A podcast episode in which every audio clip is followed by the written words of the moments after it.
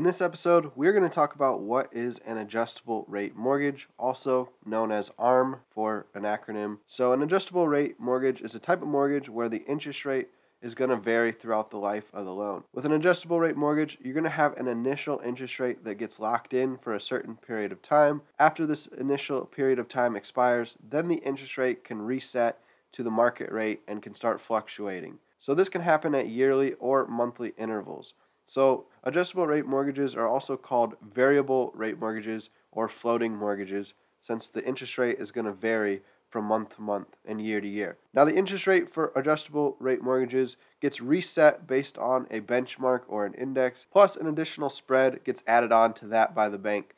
So, if the index is currently at 2.5%, the bank might add on an additional 1 point or 1% spread. So, they're going to charge 3.5% for their adjustable rate mortgage. With adjustable rate mortgages, there are caps that get set or limits that get set on how much interest rates can rise per year over the lifetime of the loan. So while the rate could go up and you could end up paying more in interest if rates are rising, there are going to be some caps set that also kind of protect you so that you don't get caught off guard and go from paying maybe 3% one year and then having to pay 10% the next year. If you realize that your adjustable rate mortgage is no longer a good deal, if the interest rate is getting way too expensive for you compared to what a fixed rate loan is, then you can always try to refinance and get rid of your adjustable rate mortgage and switch over to a fixed rate mortgage.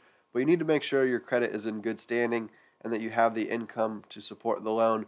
That way, it makes it a lot smoother trying to refinance and move out of that adjustable rate mortgage. Adjustable rate mortgages are a good option if you are going to pay off the loan within a certain short term time period and you're not planning to have the loan long term.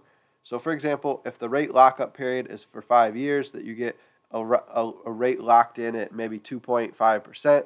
So if you're going to plan on owning the home only a couple years, maybe you're fixing and flipping the house, so you're going to renovate it and sell it within a year or two, then an adjustable rate mortgage could be a good deal if it has a lower interest rate than what you would get with a fixed rate loan. However, if you're going to hold the property long term, such as your personal residence, then you're probably going to want a fixed rate mortgage that locks in that interest rate for a long period of time so you don't have to worry about it fluctuating and rising on a year to year basis.